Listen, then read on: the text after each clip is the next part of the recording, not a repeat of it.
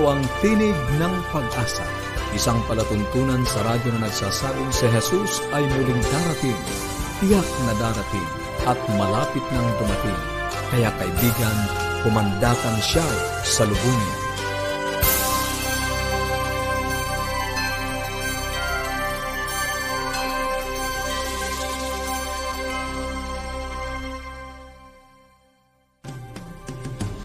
Maligaya at puno ng pag-asa ang pakikinig muli mga kaibigan. Kami po ang inyong mga lingkod, Pastor Ner Caranza at Mela Anadem Ong. Nag-aanyaya na samahan niyo kami sa loob ng tatlumpung minuto upang atin pong talakayin ang mga bagay na makapagpapalusog sa ating katawan, magpapaganda ng ating samahan sa ating tahanan at higit sa lahat sa pagtuklas ng pag-asang nagmumula sa salita ng ating Panginoong Diyos.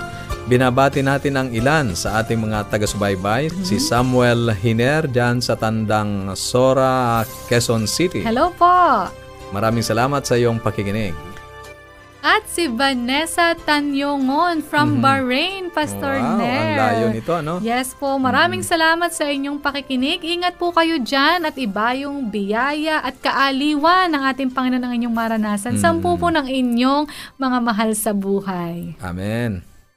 Kami po ay patuloy na nagbabahagi ng mga aklat at aralin sa Biblia. Kung nais niyo pong makatanggap or kung anuman po ang gusto ninyong iparating sa amin, ito po ang inyong maaaring tawagan o i-text. Kung gusto niyo po makatanggap ng mga aklat at aralin sa Biblia, isend po ang inyong kompletong pangalan at kompletong address para siguradong makakarating po ito sa inyo. Sa Globe, zero nine one seven one seven four two seven seven seven at sa Smart, zero nine six eight eight five three six six zero seven. Para po dun sa mga kaibigan natin na nasa ibang bansa o nasa probinsya, pwede rin po kayong tumawag ng libre. Ang ating toll-free number, one eight zero zero one three two two zero one nine six.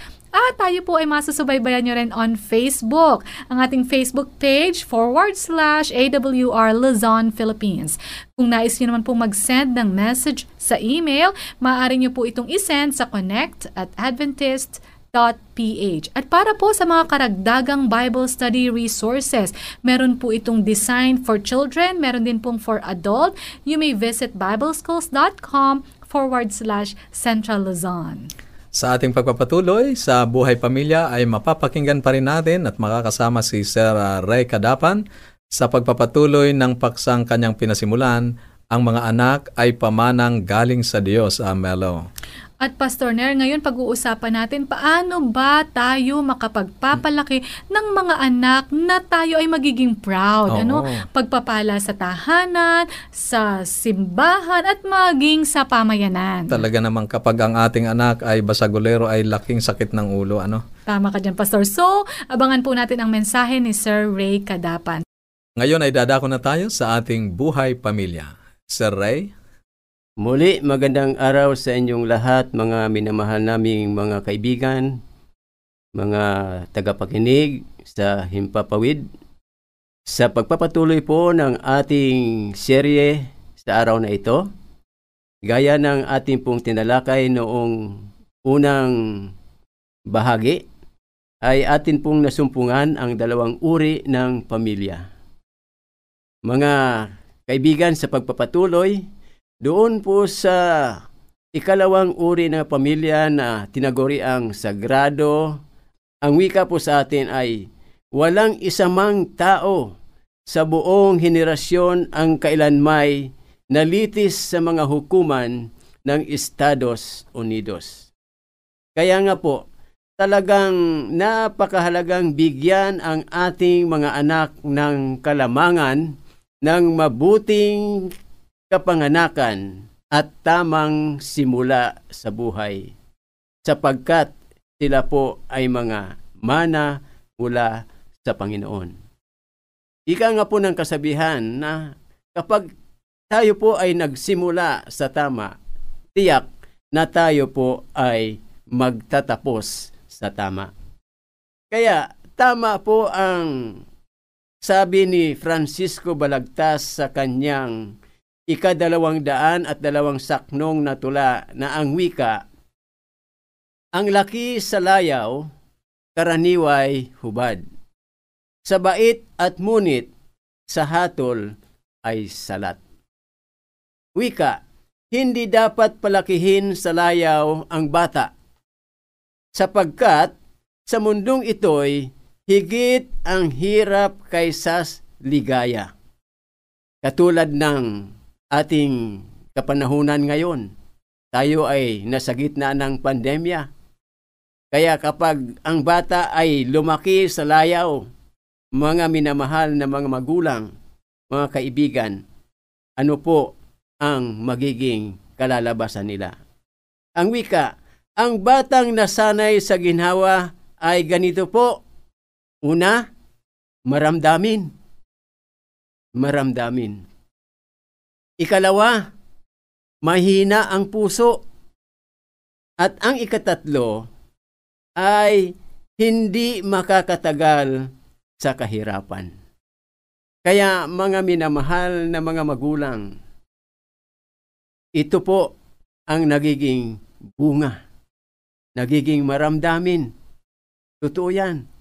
Nagiging mahina ang puso at hindi makatagal sa kahirapan. Ang dagdag pa niya, ang batang laki sa layaw ay salat sa katinuan. Dito, nangangaral po si Balagtas tungkol sa pagpapalaki ng mga anak bilang miyembro po ng pamilya. Ngunit di tahasang ang kanyang pangangaral, sapagkat sa pamamagitan ng kanyang pagsasalaysay sa kabataan ni Florante, na siya po ang bida sa aklat na yun na Florante at Laura, ay naipahayag po ni Balagtas ang aral na di dapat palakihin sa layaw ang bata upang matutong humarap sa mga problema paglaki niya. Kaya mga minamahal na mga magulang, sa seryeng ito na ating pinag-aaralan, bigyan po nating pansin ang ating mga anak, lalong-lalo na sa pagpapalaki sa kanila. Ayon po sa mga psikologista, ang sabi, dalawang bagay po ang umuhubog sa mga bata. Una, ang mga minanang katangian o heredity. At ang ikalawa, ay ang kapaligiran, environment. Kaya nga po, mga kapatid, sa ating pagtatapos sa ikalawang seryeng ito, anong sabi ni Balagtas sa kanyang ikalawang daan at tatlong tula? Ha? Sabi niya, sa taguring bunso't likong pagmamahal, ang isinasama ng bata ay nunukal, ang iba'y marahil sa kapabayaan ng dapat magturong tamad na magulang. Mga minamahal na mga magulang, sa araw na ito, sinasabi sa atin na Balagtas na kung maging masama ang isang bata, ito'y dahil sa maling pagpapasunod ng mga magulang at di marunong magturo o tamad mangaral sa mga bata. Muli, magandang araw sa ating lahat at sa susunod, abangan po ang ating pong pag-aaral sa seryeng ito. Maraming salamat po, Sir Ray. Mga kaibigan, nakita po natin na talagang para makapagpalaki ng anak, talagang we invest so much. Mm-hmm. We invest our time, we invest effort, pasensya, talaga pong ilalapit, iluluhod natin ito sa Panginoon para ka-partner natin ang ating Panginoon sa pagpapalaki. At uh, talagang i-commit natin ang ating mga anak sa Panginoon na maging pagpapala sa komunidad, sa ating sambahayan, at ganun din sa atin pong mga iglesia. Sa panahon kasi natin ngayon, Melon, napakarami nating kaagaw sa pagtuturo sa ating mga anak. Ano? Nandyan ang internet, nandyan yes. ang T V. Kaya kung hindi natin sila aagapayan, right. paglalaanan ng panahon, mauunahan tayo nitong mga ito sa pagtuturo sa kanila. Ipagpapatuloy po natin ang pag-aaral sa topic na ito bukas. Kung meron po kayong mga katanungan o anuman po ang gusto ninyong iparating sa amin, maaari po kayong tumawag or mag-text. Kung nais nyo naman po makatanggap ng mga aklat at aralin sa Biblia, maaari nyo pong isend ang inyong kompletong pangalan at kompletong address. Ito po ang ating mga numero. Sa Globe, zero nine one seven, one seven four two, seven seven seven. At sa Smart, zero nine six eight, eight five three six, six seven seven. 0917. Para po sa mga kaibigan natin abroad or mga nasa probinsya, maraming salamat po sa inyong pagtutok. Maaari din po kayong tumawag ng libre. Ang atin pong toll-free number ay one eight hundred one three two two zero one nine six. Pwede rin po kayong magpadala ng mensahe sa ating Facebook page or mag-comment doon sa comment box. Kung hindi nyo pa po ito nalalike at napafollow ang ating Facebook page ay forward slash AWR Luzon Philippines. Pakishare din po sa inyong mga friends. Kung nais nyo naman po mag-send ng email, ang ating email address connect at adventist.ph. At para po sa mga karagdagang Bible study resources, maaari po kayong pumunta sa bibleschools.com forward slash Central Luzon. Ngayon ay dadako na tayo sa ating pag-aaral ng Biblia at ipagpapatuloy ng ating panauhin na tagapagtalakay, si Brother Mara Palaya, ang paksang kanyang pinasimulan, ang binyag sa Biblia sa bahaging uh, ang paraan o ang paglulubog. Pakinggan natin ang ating pag-aaral ngayon. Magandang araw mga kaibigan at mga kapatid na taga-subaybay sa ating pong programang Tinig ng Pag-asa.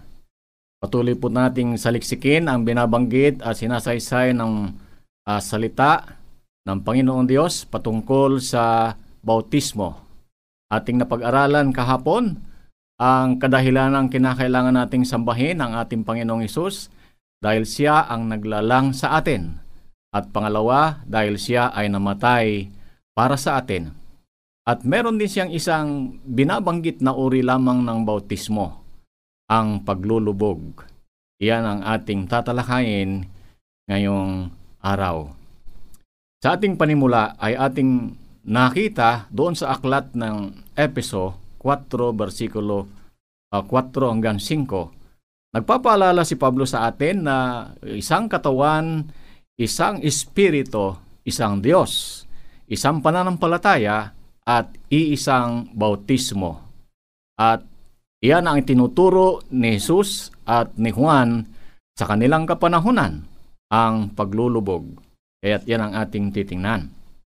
At uh, sinasabi rin ng Biblia na maliban dito, ang sabi niya, ang paglulubog ay tunay na nagpapakita na inililibing natin ang ating lumang pagkatao ng kasalanan at nabubuhay tayo sa bagong buhay kay Kristo. Madaling maintindihan, ang bautismo sa pamagitan ng paglubog ay napakahalaga sa ganong pamaraanan. Manawa natin ito kung ano ang kahulugan ng bautismo. Ang paboritong teksto na ating makikita patungkol dito ay sinasalaysay ni Pablo sa kanyang aklat sa Roma six hanggang one hanggang four. Ating basahin. Sinabi ni Pablo na ano nga ang ating sasabihin? Magpapatuloy baga tayo sa pagkakasala upang ang biyaya ay mapanagana? Sabi niya, magpatuloy baga tayo? Sabi niya, huwag nawang mangyari. Tayong mga patay na sa pagkasala, paano nga tayong mabubuhay pa riyan? O hindi ba ganinyo nalalaman na tayong lahat na mga nabautismuhan kay Kristo ay nagbautismuhan sa kaniyang kamatayan? Tayong ay nangalilibing nakalakip niya sa pamagitan ng bautismo sa kamatayan, na kung paano si Kristo ay nabuhay na maguli sa mga patay sa pamagitan ng kaluwalhatian ng Ama, ay gayon din naman tayo'y makakalakad sa panibagong buhay. May mga pag-uusga kay Pablo na siya ay nagtuturo na kinakailangan lang natin tanggapin ang Panginoon sa pamagitan ng biyaya. Pero titinan natin na meron din siyang pagsagot sa kanyang mga pagsasabi. Sabi niya, una sa lahat, pansinin na sinagot ni Pablo ang isang pagtutol na palagi niyang naririnig. Masyado niyang pinangangaral ang tungkol sa biyaya ng Diyos na tayo ay naliligtas sa biyaya sa pamagitan ng pananampalataya lamang kay Kristo at hindi sa mga gawa. Na siya ay inakusang nagtuturo ng kautusan na hindi na raw mahalaga. Hindi na rin natin kailangang sundin ang kautusan. Ito yung mga pagputsa ng mga tao kay Pablo. Sa madaling salita, mapagpatuloy na tayong magkasala dahil habang patuloy tayo na magkakasala, higit na biyaya ang ating tatanggapin. Hindi ito ang sinasabi ni Pablo. Sa katunayan, sinagot niya ang hamong ito. Ito ang kanyang sinabi. Ano nga ating sasabihin? Ang sabi niya, magpatuloy baga tayo sa pagkakasala upang ang biyaya ay mapanagana? Ang sabi niya, huwag nawang mangyari. Bakit? Bakit kaya? Ang sabi niya, namatay na tayo sa pagkakasala, paano nga tayong mabubuhay pa riyan? Ito ang sinabi ni Pablo. At hindi ka na magpapatuloy sa pagkakasala, sapagkat namatay ka na sa kasalanan. Ano ang ibig sabihin ni Pablo? Ang ibig sabihin ni Pablo, mga kapatid, ay namatay tayo sa pagkakasala. At ito ang kanyang sagot. Sabi niya, o hindi ba ninyo nalalaman na tayong lahat na mga nabautismuhan kay Kristo, Jesus, ay mga nabautismuhan tungo sa kanyang kamatayan? Sabi niya, hindi ka na magpapatuloy sa pagkakasala sapagkat namatay ka na sa pagkasala nang ikaw ay mabautismuhan. Ito ang mga pagsasagot ni Pablo, pagpapaliwanag patungkol sa atin. Ngunit ito ang isang mahalaga nating titingnan. Si Jesus dumating at ganap na sinunod ang kautusan ng Diyos. At pagkatapos ay inako niya ang parusa sa ating kasalanan sa kanyang katawan. Siya ay naging kasalanan para sa atin. Ibinilang ni Jesus ang kanyang sarili sa atin sa pamagitan ng pagdala sa ating makasalanang likas sa kanyang sarili na anupat nang siya ay namatay, namatay tayong kasama niya. Kaya't ang lumang ako ay patay at inilibing. Ito ang hinalintulad ng kamatayan ng ating Panginoong Hesus. Namatay sa kasalanan, siya ay nabuhay na maguli at nagkaroon ng panibagong buhay. Ito rin ang mangyayari sa mga taong mabibinyagan na ilubog tayo sa tubig. Kaya nga't sabi niya, kaya't inilibing tayo kasama niya sa pamagitan ng binyag tungo sa kamatayan upang kung paano si Kristo ay nabuhay muli mula sa mga patay sa pamagitan ng kaluwalhatian ng Ama, ay maaari rin tayong mabuhay ng bagong buhay. Ngayon, merong mga patuloy na pananalita si Pablo. Ang sabi niya, ngayon pakinggan mo ang simbolo ng bautismo. Siya ay namatay, tayo ay namatay, inilibing si Jesus sa libingan, inilibing tayo sa tubig. Siya ay bumangon, tayo rin ay umahon mula sa tubig. Sabi niya, upang ipamuhay ang bagong buhay sa ikararangal ng Aba. Mga kapatid at mga minamahal, mamatay tayo sa ating mga kasalanan, kinakailangang mailibing tayo sa tubig, at iyan ay ilulubog sa tubig at bumangon, iaahon tayo bagong buhay kay Kristo. Ito yung napakahalaga, mga kapatid, na ating makikita at patuloy na pangaralan ang mga iba. Sabi niya, ito ay binigay sa atin ng dalawang layunin. May dal- dalawang layunin ang ating Panginoong Hesus sa kanyang pagtuturo. Sabi niya, kinakailangan tayo ay mapalalahanan na si Jesus ay namatay para sa ating mga kasalanan at muling nabuhay upang tayo ay iligtas. Ito yung napakahalagang, mga kapatid, na leksyon ipinapakita sa atin ng ating Panginoong Hesus. Tayo ay kinakailangang mamatay sa ating mga kasalanan at muling mabuhay. At pangalawa, ang sabi na kinakailangang alalahanin natin ang ating pagkamatay sa lumang buhay at ang ating pagbangon sa bago nating sariling Kristiyanong karanasan. Ito yung tinatawag nating born again. Tunay na born again. At yan ang dahilan kung bakit pinasya ng Diyos na ibigay sa atin ang dalawang simbolo na ipinapakilala at pinaalala sa atin ang kanyang kapangyarihang paglikha. Sa kanyang kapangyarihang likhain tayong muli o tayo ay iligtas. Anong dalawang ito?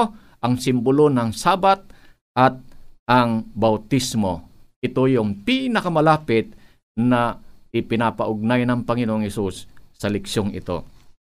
ating patuloy na tingnan. Sabi niya, ang karamihan sa mga Kristiyano ngayon ay iniingatan ang linggo bilang isang alaala sa muling pagkabuhay. Ngunit, itinuturo ng Biblia na ibinigay sa atin ng Diyos ang bautismong na ayon sa kasulatan. Ito mga kapatid ang nangyayari sa ating sanlibutan ngayon na marami ang patuloy na naglilingkod, inaalala ang araw ng linggo. Pero hindi ito ang sinabi ng Panginoong Hesus na pag-alala sa kanyang paglikha sa bawat isa sa atin. Sa pagpalit ng Sabat patungong linggo, sa pag-aalala sa muling pagkabuhay, si Satanas ay parang pumatay ng dalawang ibon sa isang bato. Kumbaga, sa pag-iingat ng linggo, sa pag-aalala muling, pag, sa pag, muling pagkabuhay, wala ng araw na pinakikilala ng kapangyarihan ng Diyos ng kanyang paglikha, ang araw ng Sabat. So, nagbigay si Satanas ng dahilan upang kalimutan ng mga tao na ang Diyos ang manlalalang, at ang resulta ng mga tao ay naniwala sa ebolusyon. Kaya, mga kapatid, ito yung panlinlang ng kaaway. Sabi niya, at pagkatapos kong ating ingatan ng isang araw sa pag-aalala sa muling pagkabuhay ni Hesus, nawawala ang ating paningin sa katotohanan. Ang bautismo ay hindi lamang inaalala ang muling pagkabuhay ni Kristo, kundi nagbibigay sa atin ng daan upang makasama sa kanyang kamatayan at muling pagkabuhay. Ang bautismo ay nawawalan din ng kahulugan. Wala nang tagapag-alala sa atin na tayo din ay mamamatay sa pagkasala at babangon upang mabuhay sa isang buhay at isang resulta. Ang Kristiyano rin, ang sabi niya ay matutunaw at mawawalan ng saysay. Walang pagkakaiba sa pagitan ng mga iglesia sa mga sanlibutan. So, marami sa mga umanib sa iglesia, ayaw ilibing ang kanilang lumang buhay ng kasalanan. Nais nila ng benepisyo ng kamatayan, ang pagiging kaanib ng iglesia, hindi na bago ang kanilang buhay.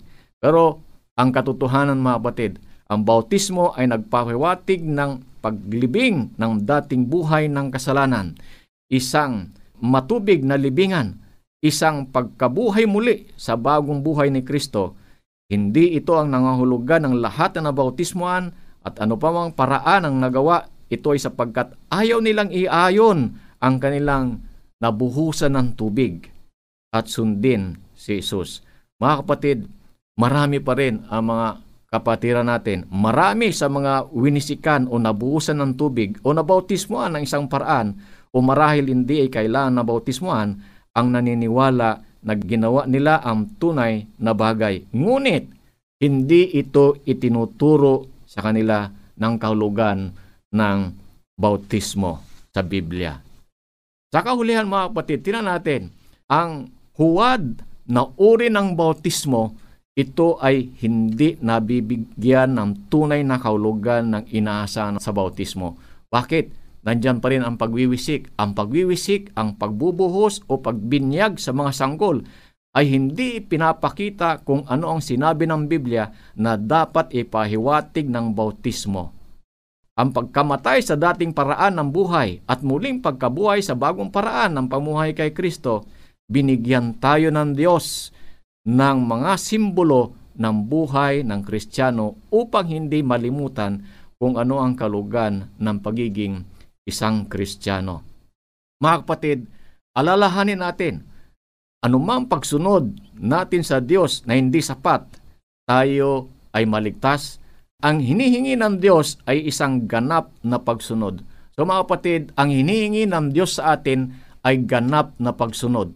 At ang Panginoong Hesus ang siyang ating halimbawa dahil iyan ang dahilan kung bakit si Hesus ay dumating at perpektong sinunod ang bawat bahagi ng Diyos. Iyan ang dahilan kung bakit sinabi niya kay Juan Bautista sapagkat ganyan ang nararapat sa atin, pagganap ng buong katwiran. Ang buong katwiran ay kasama ang ating bautismo.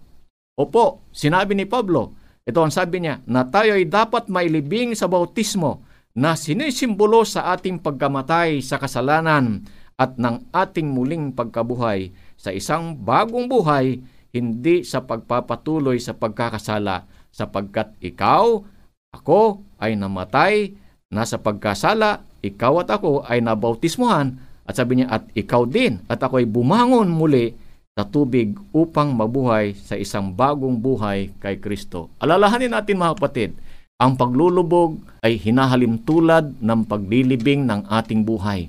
At ang pag-ahon sa tubig ay pagbagong buhay, bagong buhay para kay Kristo. Mga kapatid, napakaganda at napakainam na ating alalahanin ito.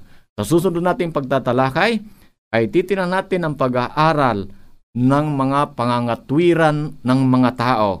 At ang kanilang mga pangangatwiran, ito rin ang sandata ng Antikristo. Patuloy nating subaybayan ang programa, ang Tinig ng Pag-asa, uh, pagbati sa inyong lahat. Maraming salamat po muli, uh, Brother Mar, sa pagtalakay sa isa na namang napakahalagang paksa.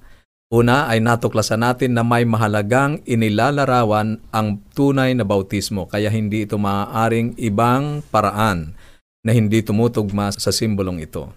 Iyon ang paglilibing ng lumang pagkatao sa libingang tubig, at muling pagbangon sa isang bagong buhay kay Kristo. Amen. Pangalawa, ang bautismo ay ibinigay sa atin sa dalawang layunin. Una, kinakailangang tayo ay paalalahanan na si Jesus ay namatay para sa ating mga kasalanan, muling nabuhay upang tayo ay iligtas. At ikalawa, kinakailangang alalahanin natin ang ating pagkamatay sa lumang buhay at ang ating pagbangon din sa bagong buhay sa ating sariling Kristiyanong karanasan. At pangatlo, ang ibang uri ng bautismo ay hindi nagbibigay ng tunay na kahulugan na inaasahan sa bautismo. Binigyan tayo ng Diyos ng mga simbolo sa buhay Kristiyano upang hindi natin malimutan kung ano ang kahulugan ng pagiging Kristiyano. Bukas, ipagpapatuloy po natin ang paksang ito, kaya inaasahan namin na kayo po ay patuloy na tututok at susubaybay sa ganito pa ring oras at himpilan. Kung meron po kayong mga katanungan, maaring may mga pagdududa, agam-agam dyan sa inyong isipan, kung nais pong makatanggap ng mga aralin sa Biblia na maaari pong magbigay linaw, ano po sa inyo pong mga katanungan, makipag-ugnayan lang po kayo sa amin. Ito po ang ating mga numero. Sa Globe, zero nine one seven, one seven four two, seven seven seven at sa Smart, zero nine six eight, eight five three six, six zero seven. Ang atin pong toll-free number para sa mga kaibigan natin na nasa ibang bansa o abroad, maaari kayong tumawag ng libre, i-dial nyo lang po ang one eight zero zero, one three two, two zero one nine six. Pwede rin po kayong mag-iwan o magpadala ng mensahe sa ating Facebook page. Ang atin pong Facebook page ay forward slash A W R Luzon Philippines. Kung nais nyo pong mag-send ng email, maaari nyo po itong ipadala sa connect at adventist dot p h. Marami pong paraan para makipag-ugnayan kayo sa amin. We would like to hear from you. Kayo maasa po kami na kayo po ay magpapadala ng inyong yes. mga mensahe, text or uh, call, yes. o kaya ay messages sa atin pong Facebook page. Bukas po muli sa ganito pa ring oras at himpilan.